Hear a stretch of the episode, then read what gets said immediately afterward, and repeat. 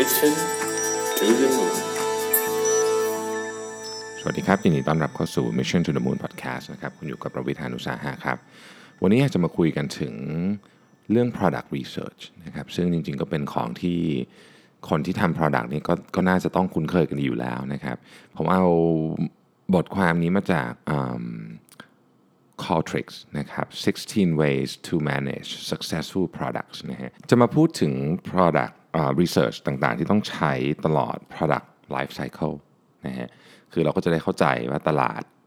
กำลังต้องการอะไรนะครับผมซึ่ง life cycle เนี่ยมันก็จะมีทั้งหมด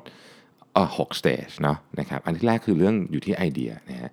ใน stage นี้เนี่ยเราจะเราจะคิดเนี่ยเกี่ยวกับ product หรือ service ใหม่ๆนะครับโดยที่สิ่งที่เราพยายามจะทำความเข้าใจก็คือตลาดนะครับแล้วก็ถือโอกาส test ไอเดียด้วยว่า มันออกไปแล้วมีโอกาสที่จะ success หรือว่ามันจะมีโอกาสที่จะเจ๊งมากกว่ากันนะฮะ stage ที่ 2 คือ development นะครับ development เนี่ยก็เป็นก็เป็น phase ที่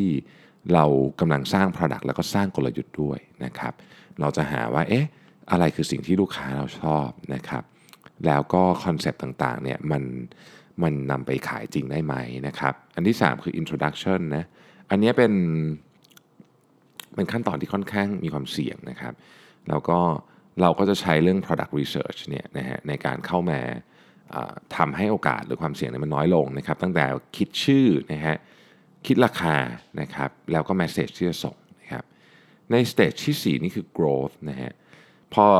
introduction ไปแล้วเนี่ยจะทำยังไงให้ momentum มันยังอยู่นะครับแล้วก็อะไรที่ควรจะต้อง prioritize นะฮะ product ที่ 5 คือ maturity นะครับเมื่อ product มันเข้าสู่ช่วงที่ มันอิ่มตัวละนะครับ เราจะทำยังไงต่อนะฮะ competitive landscape ของเราเป็นยังไง แล้วก็เราจะเอาข้อมูลที่ลูกค้าใช้เนี่ยมาพัฒนาปรับปรุงอะไรต่อได้บ้างนะครับ เพื่อที่เราจะรักษาตำแหน่งในตลาดไว้ได้นะฮะ ในสุด product ทุกทุกอันก็จะต้องมีการ decline นะฮะ product เนี่ยก็ก็จะครบลูปนะครับเข้าสู่ช่วง decline เนี่ย ตอนที่ decline เนี่ยเราก็อยากจะต้องรู้ว่าเเราจะเรียกว่าฟื้นคืนชีพมันกลับขึ้นมาใหม่ได้ไหมนะครับ หรือว่าเราจะ transform ตัว product เก่าที่เรามีอยู่เนี่ยไปไอเดียใหม่ ๆ หรือไป product ใหม่ๆนะฮะทีนี้เนี่ยมันก็มีงานวิจัยอยู่ชิ้นหนึ่งที่บอกว่า 43%ของบริษัทที่ที่มีการออก Product ใหม่อยู่ใน strategy หลักขององค์กรเนี่ยนะฮะโตมากกว่าคู่แข่งนะครับอันนี้เป็นข้อมูลจาก McKinsey นะครับแล้วก็จากบริษัทเหล่านั้นเนี่ย 79%เนี่ยนะครับใช้ข้อมูลจาก customer insight นะเพื่อมาตัดสินใจทางธุรกิจนะครับ ซึ่งผมเชื่อว่าอันนี้เป็นทางที่ต้องไปในอนาคต คือบางทีเรานั่งคิดกันเองอะมันไม่ไม่รู้หรอกครับ product จะดีหรือเปล่า ก็ต้องใช้ customer insight นะครับ product research เนี่ยยังช่วยเพิ่มนะฮะเพิ่มมูลค่าในทุก product life cycle ทั้ง 6 stage ที่เราพูดมาเมื่อกี้นี้ด้วยนะครับ ทีนี้นี่เนี่ยเเรามาดูกันในรายละเอียดเลยว่าแต่ละ stage เนี่ย เราใช้ research ประเภทไหน แล้วมันมีประโยชน์ยังไงนะครับ stage ที่1คือ stage ของไอเดียนะครับ stage ไอเดียเนี่ยเราเราอยากจะหาอยู่ประมาณ 3 เรื่องนะฮะหนึ่งก็คือ market size 2 คือ opportunity แล้วก็ 3 ก็คือ unmet needs ก็คือของที่ตลาดยังไม่ได้มีใครตอบสนองนะครับ Research ที่ต้องใช้ใน stage ของไอเดียเนี่ยก็ประกอบไปด้วย Market Research นะครับ Market Research นี่เราพูดเรื่องอะไรนะครับ Market Research เนี่ยเราพูดเรื่อง Market Trend นะครับ Market Trend นะครับก็คือว่าโอเค ตอนนี้อะไรกำลังมานะครับเทคโนโลยีเนี่ยที่อยู่ในใน Market เอ่อใน Market ตอนนี้คืออะไรนะครับแล้วก็ Product ที่ใกล้เคียงกับเราเนี่ยเขาทำเขามี performance เป็นไงบ้างเนี่ยนี่คือ Market Trend เนาะเอ่อ competitive landscape นะครับต้องเข้าใจว่าคู่แข่งของเราแต่ละคนเนี่ยกำลังทำอะไรอยู่บ้างนะครับอันที่ 3 ก็คือ SWOT analysis นะครับอันนี้เราใช้กันอย่าง แพร่หลายอยู่แล้วนะครับ strength weakness opportunity และ threat นะฮะของไอเดียของเราเนี่ยนะฮะมันมันเป็นไงบ้างนะครับ ลองวิเคราะห์อย่างอย่างเรียกว่าไม่มีความลำเอียงเนาะแล้วก็เอา SWOT ให้เป็น framework นะครับ แล้วเราสามารถที่จะลงลึกในแต่ละเซกเซก sector ของ SWOT ได้ เช่นเราอยากจะเราอยากจะดูเรื่อง weakness ให้ละเอียดกว่านี้ก็ทำได้นะครับ Research อันนี้เนี่ยพอเสร็จแล้วเนี่ยเราจะต้องบอกได้ว่าเฮ้ยอย่างน้อยที่สุดเนี่ยเรามีโอกาสในการที่จะทำ product ตัวนี้ขายไหมนะฮะอันนี่คือเป้าหมายของ market research นะครับแล้วก็ market research นี่ไม่ได้ทำเฉพาะ stage นี้นะจริงๆ ใน stage ของ growth maturity หรือแม้แต่ decline ก็ยังต้องทำ market research นะครับ อันที่ 2 ก็คือ market size นะครับ market size เนี่ย เป็นจริงๆ ต้องบอกว่าเป็น subset นะของ market analysis นะครับทำให้เรารู้ว่าโอกาสของของ product ของเราเนี่ยมันมีใหญ่ขนาดไหนนะครับ จะต้องรู้ 3 เรื่องที่สำคัญนะครับ1นะฮะ total addressable market นะฮะคือตลาดทั้งหมดเลยอะมันมีขนาดแค่ไหนนะครับแล้วก็อันที่ 2 ก็คือ serve addressable market นะฮะคืออันเนี้ยเป็นเป็นสิ่งที่เราพยายามทำความเข้าใจ คือ gap ระหว่างลูกค้ากับ ตัวคนที่จะมาเป็นลูกค้านะครับคือคนที่ที่ที่ใช้อยู่แล้วกับคนที่เราอยากจะหาเพิ่มนะอันนี้ก็เป็น serve addressable market นะครับแล้ว share of market นะฮะอันนี้ก็คือ market share ของเราเองนะครับที่เราเป็นเจ้าของอยู่ ทีนี้การดู market size เนี่ยนะฮะจะทำให้เรารู้ว่าเเราควรจะเพิ่มน้ำหนักในการลงทุนตลาดนี้ เช่นถ้า market size มันโตขึ้นเรื่อยๆ หรือเราควรจะลด การลงทุนเพราะ market size มันหดนะครับก็ต้องดูดูทิศทางลมด้วยว่างั้นเถอะนะครับแล้วก็อีกอันนึงก็คือ customer segmentation นะครับ customer segmentation เนี่ยเป็นการบอกว่าเอ้ยกระบวนการในการแบ่งตลาดทั้งหมดเนี่ยออกเป็นอันที่เล็กลงไปเรื่อยๆ ที่เหมาะกับกลุ่มต่างๆ เหมาะกับความชอบ เหมาะกับ demographic เหมาะกับวิธีคิดของเขาเหมาะกับพฤติกรรมของเขานะครับทำยังไงนะครับ ซึ่ง มีพอดแคสต์แยกอีกตอนหนึ่งแล้วนะครับสำหรับสำหรับเรื่อง customer segmentation ซึ่งเพราะว่ามันมันมีรายละเอียดค่อนข้างเยอะนะฮะสำหรับ customer segmentation ก็ถ้าถ้าจะดีก็ไปประกอบฟังอนุนด้วยก็ดีนะครับนี่ก็คือขั้นตอนของ idea stage นะครับ idea stage มี 3 อันนะครับอีกครั้งหนึ่งนะฮะ market analysis นะครับแล้วก็ market sizing นะครับแล้วก็ customer segmentation นะครับอะจบ idea stage ไปแล้วนะครับ จบ idea stage ไปแล้วเนี่ยก็เข้าสู่การ development ละนะฮะ product research ที่สำคัญนะในในช่วงของการทำ development เนี่ยเราต้องเข้าใจนะครับว่าลูกค้าเนี่ยอยากได้อะไรนะครับอยากได้อะไรเพื่อที่ทำให้เราอย่างน้อยที่สุดเนี่ยไม่ไปทำสิ่งที่ลูกค้าไม่อยากได้ ซึ่งซึ่งถ้าทำออกไปเนี่ยจะจะเสียเงินเยอะมากนะครับแล้วก็เพิ่มโอกาสในการทำสินค้าที่สำเร็จของเราด้วยนะฮะในปี 1957เนี่ยนะครับ รถยนต์ฟอร์ดในบริษัทฟอร์ดเนี่ยนะครับใช้เงินประมาณสัก 3,100 ล้านเหรียญ ซึ่งเทียบเป็นเงินปัจจุบันก็น่าจะมีเป็น 10 เท่านะครับหมายถึงว่ามูลค่าเป็น 10 เท่าเนี่ยนะครับในการในการพัฒนา Ford e x c e l นะครับทีนี้เนี่ยตอนที่พัฒนาเนี่ยนะฮะคือเขาก็ทำละ product research อะไรพวกนี้เนี่ยนะครับแต่ว่ามี feedback เยอะนะครับแต่ก็ไม่ได้ไม่ได้เอา feedback เนี่ยเข้ามาพัฒนาต่อนะครับปรากฏว่า Ford e x c e l เนี่ยโอ้โหเรียกว่า ยอดขายแย่มากนะครับ จนเรียกว่าเป็นตำนานเลยนะตำนานของออความเวลาไม่เอา feedback ของลูกค้าเข้าไปใส่ใน product development เนี่ยมันเกิดอะไรขึ้นนะครับ ทีนี้เนี่ยถ้าเกิดว่าทำถูกเนี่ยมันก็จะมีมันก็จะมีผลที่แบบยอดเยี่ยมมากนะครับยามาฮ่าเนี่ยนะฮะยามาฮ่าเนี่ยเป็นผู้ผลิตนะครับ เครื่องดนตรีประมาณ 1 ใน 4 ของโลกอะ่ะเนี่ยก็คือประมาณ 25%เนี่ยนะครับเป็น Product ที่ยามาฮ่าผลิตเนี่ยนะครับคีย์บอร์ดที่ขายดีที่สุดในวงการก็เป็นยามาฮ่าผลิตนี่แหละนะฮะทีนี้ตอนที่ยามาฮ่าเนี่ยทำคีย์บอร์ดชื่อ Montage นะครับยามาฮ่าก็ต้องตัดสินใจนะว่าจะใช้ไอ้ fader เนี่ยนะฮะเป็นแบบ sliding นะคือเหมือนเหมือนเลื่อนนะครับหรือจะแบบหมุนดีนะครับจะแบบหมุนดีนะฮะมันไอการตัดสินใจนี้มันสำคัญมากนะครับ เพราะว่าไอ feature เนี้ยมันอาจจะทำให้ product เนี่ยล้มเหลวหรือสำเร็จได้เลยไอ feature นี้นะครับ หลังจากที่คุยกับนักดนตรีจำนวนมากเนี่ยนะฮะก็ได้ข้อสรุปว่าเป็นต้องเป็น fader นะครับแล้วพอออกมาเป็น fader ก็ก็เป็นคีย์บอร์ดที่ประสบความสำเร็จมากนะฮะทีนี้ใน stage ของ development เนี่ย research ต้องมีอะไรบ้างนะครับ อันแรกเลยเนี่ยนะครับคือ conjoint analysis นะครับ conjoint analysis เนี่ยทำให้เราเเข้าใจนะครับว่าลูกค้าเนี่ยให้ความสำคัญหรือให้ค่ากับฟีเจอร์ต่างๆ ที่อยู่ในสิ่งที่เราพยายามจะนำเสนอเขาเนี่ยอย่างไรบ้างนะครับ แล้วก็ออปชันไหนของของสิ่งที่เรากำลังพยายามนำเสนอเนี่ยที่เขาให้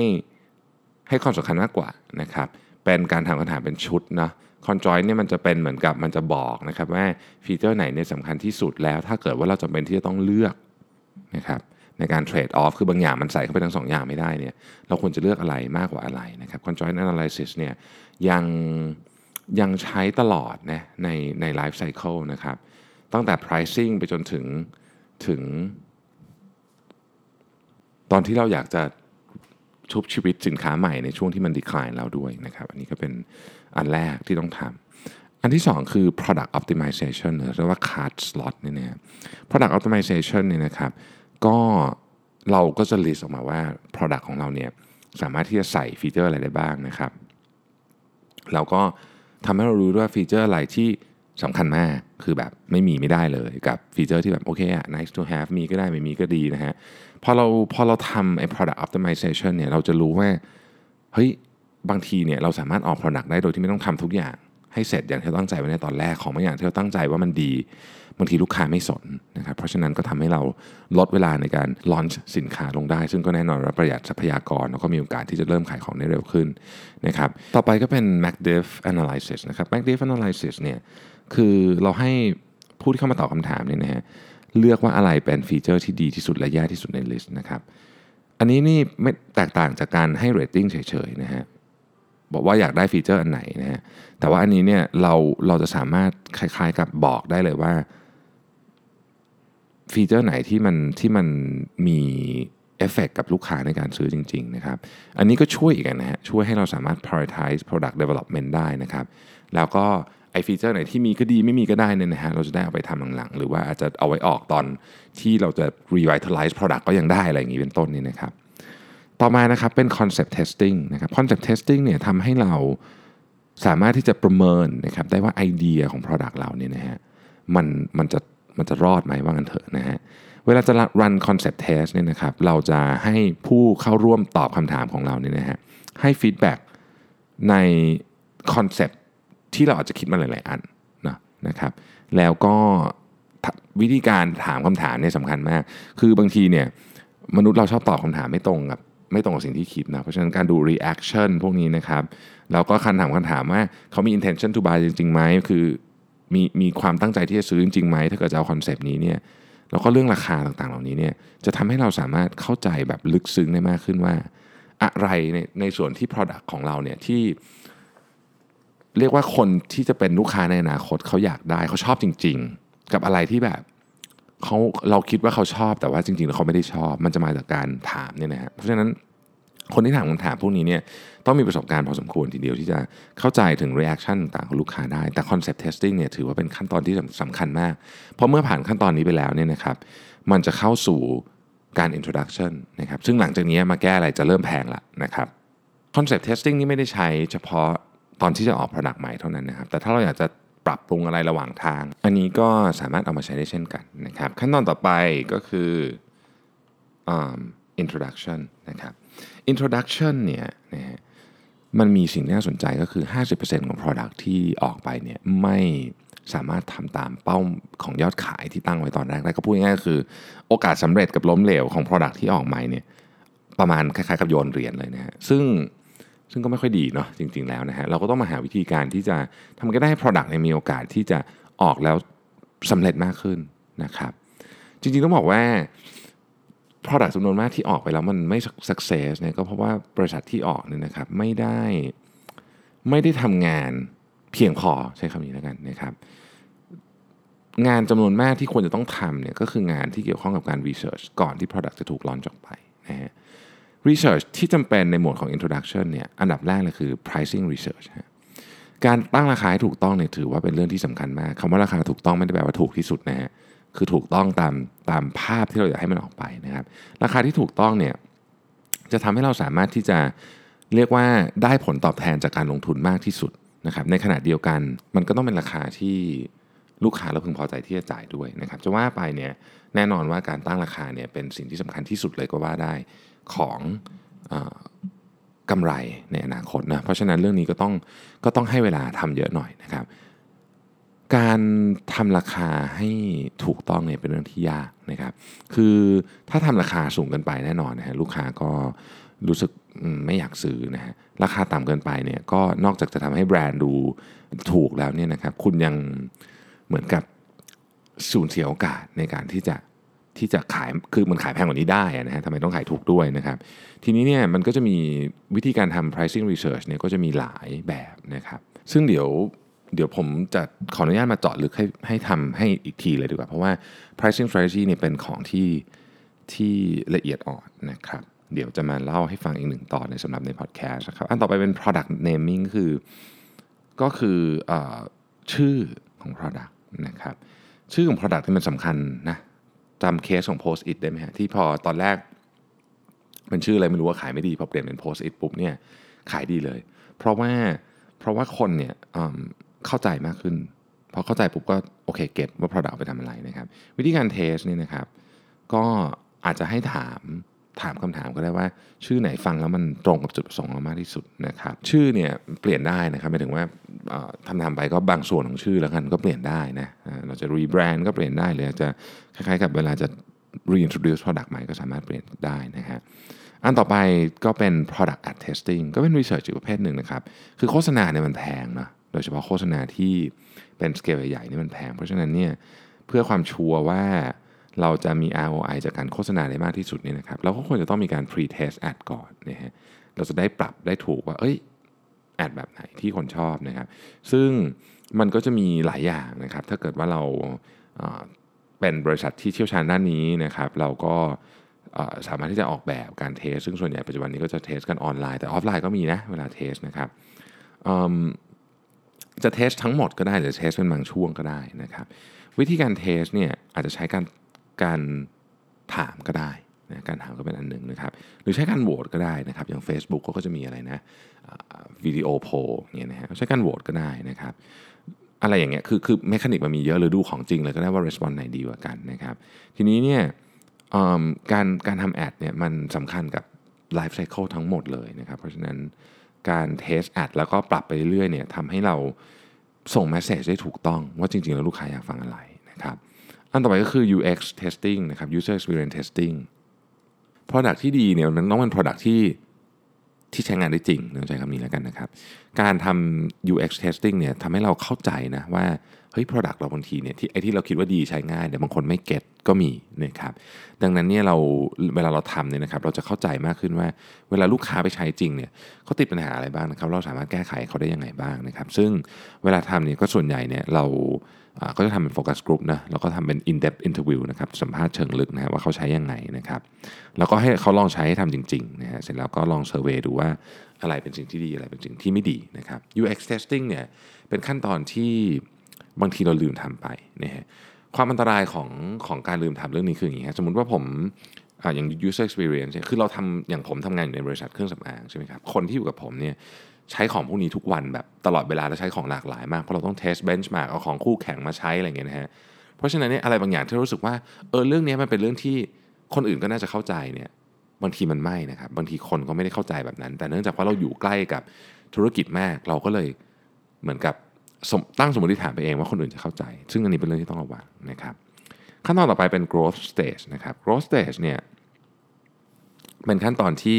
น่าจะสำคัญสุดนะเพราะว่าถ้าผ่านช่วงนี้ไปได้เนี่ยนะครับ ก็เรียกว่า Product ตัวนี้ก็จะสร้างเงินทำเงินให้กับเรานะครับจึงต้องเป็นเวลาที่เราต้อง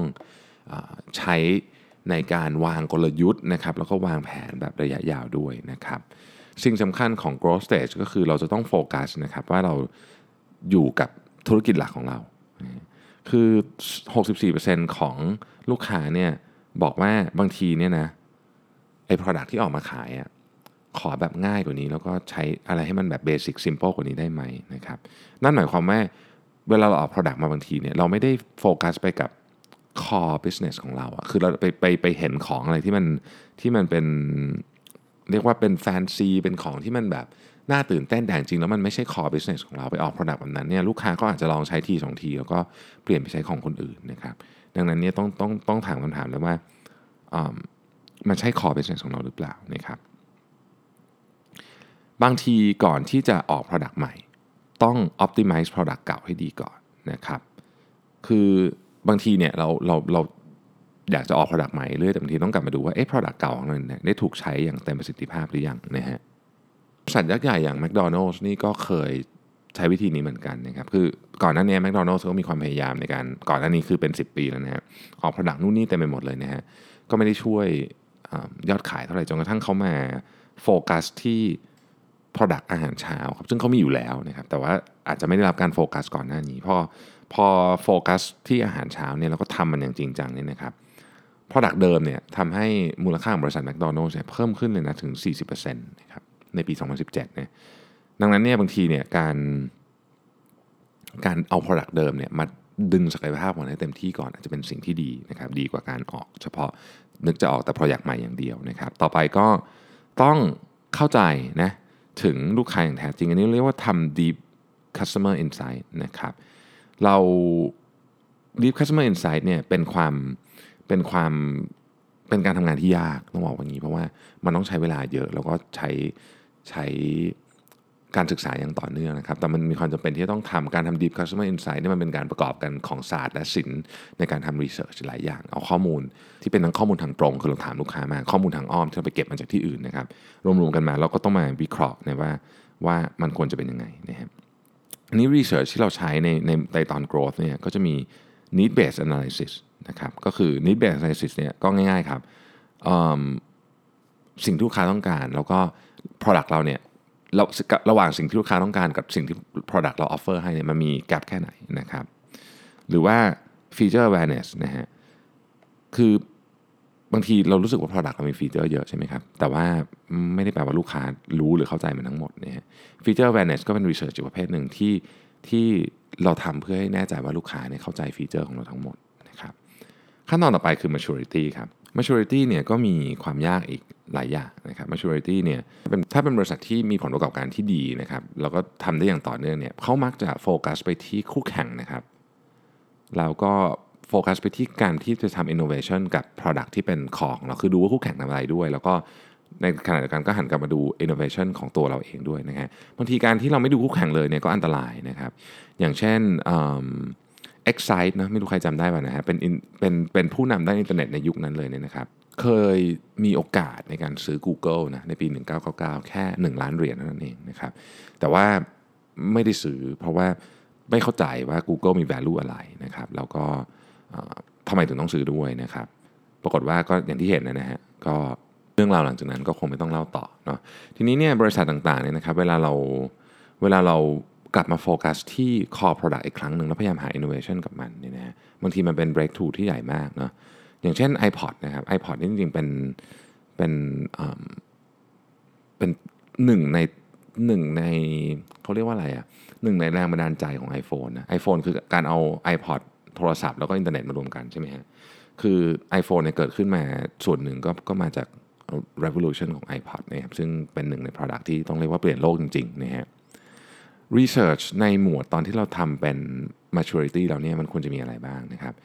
product satisfaction แน่นอนนะครับเราต้องมาดูจริงๆว่าเฮ้ย product ที่ออกไปแล้วเนี่ยตกลงแล้วเนี่ยมันตอบสนองความต้องการของลูกค้าบ้าง แล้วมันยังมีอะไรที่เรายังตอบสนองไม่ได้บ้างนะครับแล้วก็ competitive benchmarking เราต้องเข้าใจว่า product ของเราเนี่ยเปรียบเทียบกับคู่แข่งแล้วเนี่ยนะฮะมันอยู่ตรงไหน ลูกค้าพอใจของเรามากกว่าคู่แข่งเพราะอะไร คือเราอาจจะเข้าใจว่าลูกค้าพอใจของเรามากคู่แข่งเพราะว่า Product Feature เราดีกว่าจริงเราอาจจะไม่ใช่เราอาจจะหาซื้อง่ายกว่านะครับดังนั้นอันนี้เราต้องเข้าใจว่า Benchmarking ของเราเนี่ยอยู่ตรงไหนนะครับ stage สุดท้ายครับในที่สุดก็ต้องถึง stage ของการ decline เนาะนะครับ Product เนี่ยมันก็จะมีช่วงเวลาของมันในที่สุดมันก็จะต้อง decline นะครับตอนถึง decline เนี่ยเราก็มีออปชันหลายอย่างนะครับเช่นเราอาจจะ rejuvenate มันขึ้นมาใหม่ไหมนะครับเหมือนกับทำใหม่หมด เริ่มต้นใหม่หมดนะครับหรือว่า เราจะเอาข้อมูลที่เรามีนะครับเอาสิ่งที่เราได้เรียนรู้จาก Product เนี่ยไปสร้าง Product ใหม่ต่อไปนะครับ ซึ่งปัจจัยต่างๆเนี่ยที่เราจะต้องทำก็คือ 1. เราเราต้องเข้าใจตลาดของเราก่อนนะครับ เราต้องเข้าใจตลาดของเราก่อนว่าเฮ้ยตลาดของเราเนี่ยเป็นยังไงบ้างนะครับสองเนี่ยนะครับเราต้องเข้าใจถึง ความต้องการของตลาดที่เกี่ยวข้องกับ Product ของเรา ยกตัวอย่างเคสหนึ่งที่ดังมากคือเคสของ Old Spice นะ ใครยังจำ แอดของ Old Spice ซึ่งได้รางวัลเยอะมากเลยเนี่ยนะครับ ซึ่งทำให้ Old Spice เนี่ยกลับมากลายเป็นแบรนด์ที่คือ Old Spice เป็นแบรนด์ที่แบบโบราณมากสมัยแบบรุ่นแบบคุณพ่อผมใช้เลยเนี่ยนะฮะแต่ว่าอยู่ดีมันก็กลับมาใหม่นะฮะเพราะว่าเพราะว่าการทำการเข้าใจเขาเข้าใจแต่ลูกค้าจริงๆว่าลูกค้าสิ่งที่อยากได้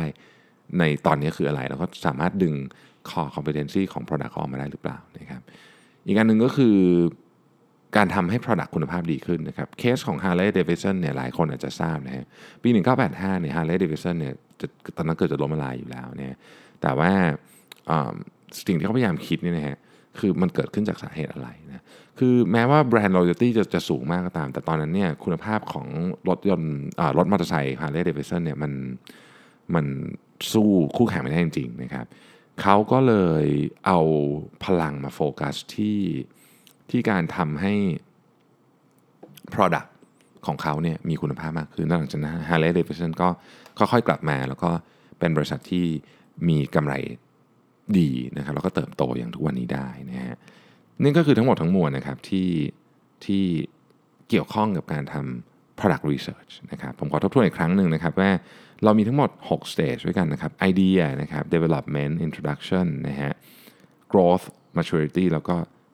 decline phase นะครับการทำ research ก็จะช่วยให้เราเนี่ยสามารถผ่านแต่ละ stage ได้ โดยสามารถสร้าง value ได้มากที่สุดนะครับผมก็วันนี้ขอบคุณมาก ๆ เลยนะครับ ที่ติดตาม Mission to the Moon Podcast แล้วเราพบกันใหม่ ในวันพรุ่งนี้ครับ สวัสดีครับ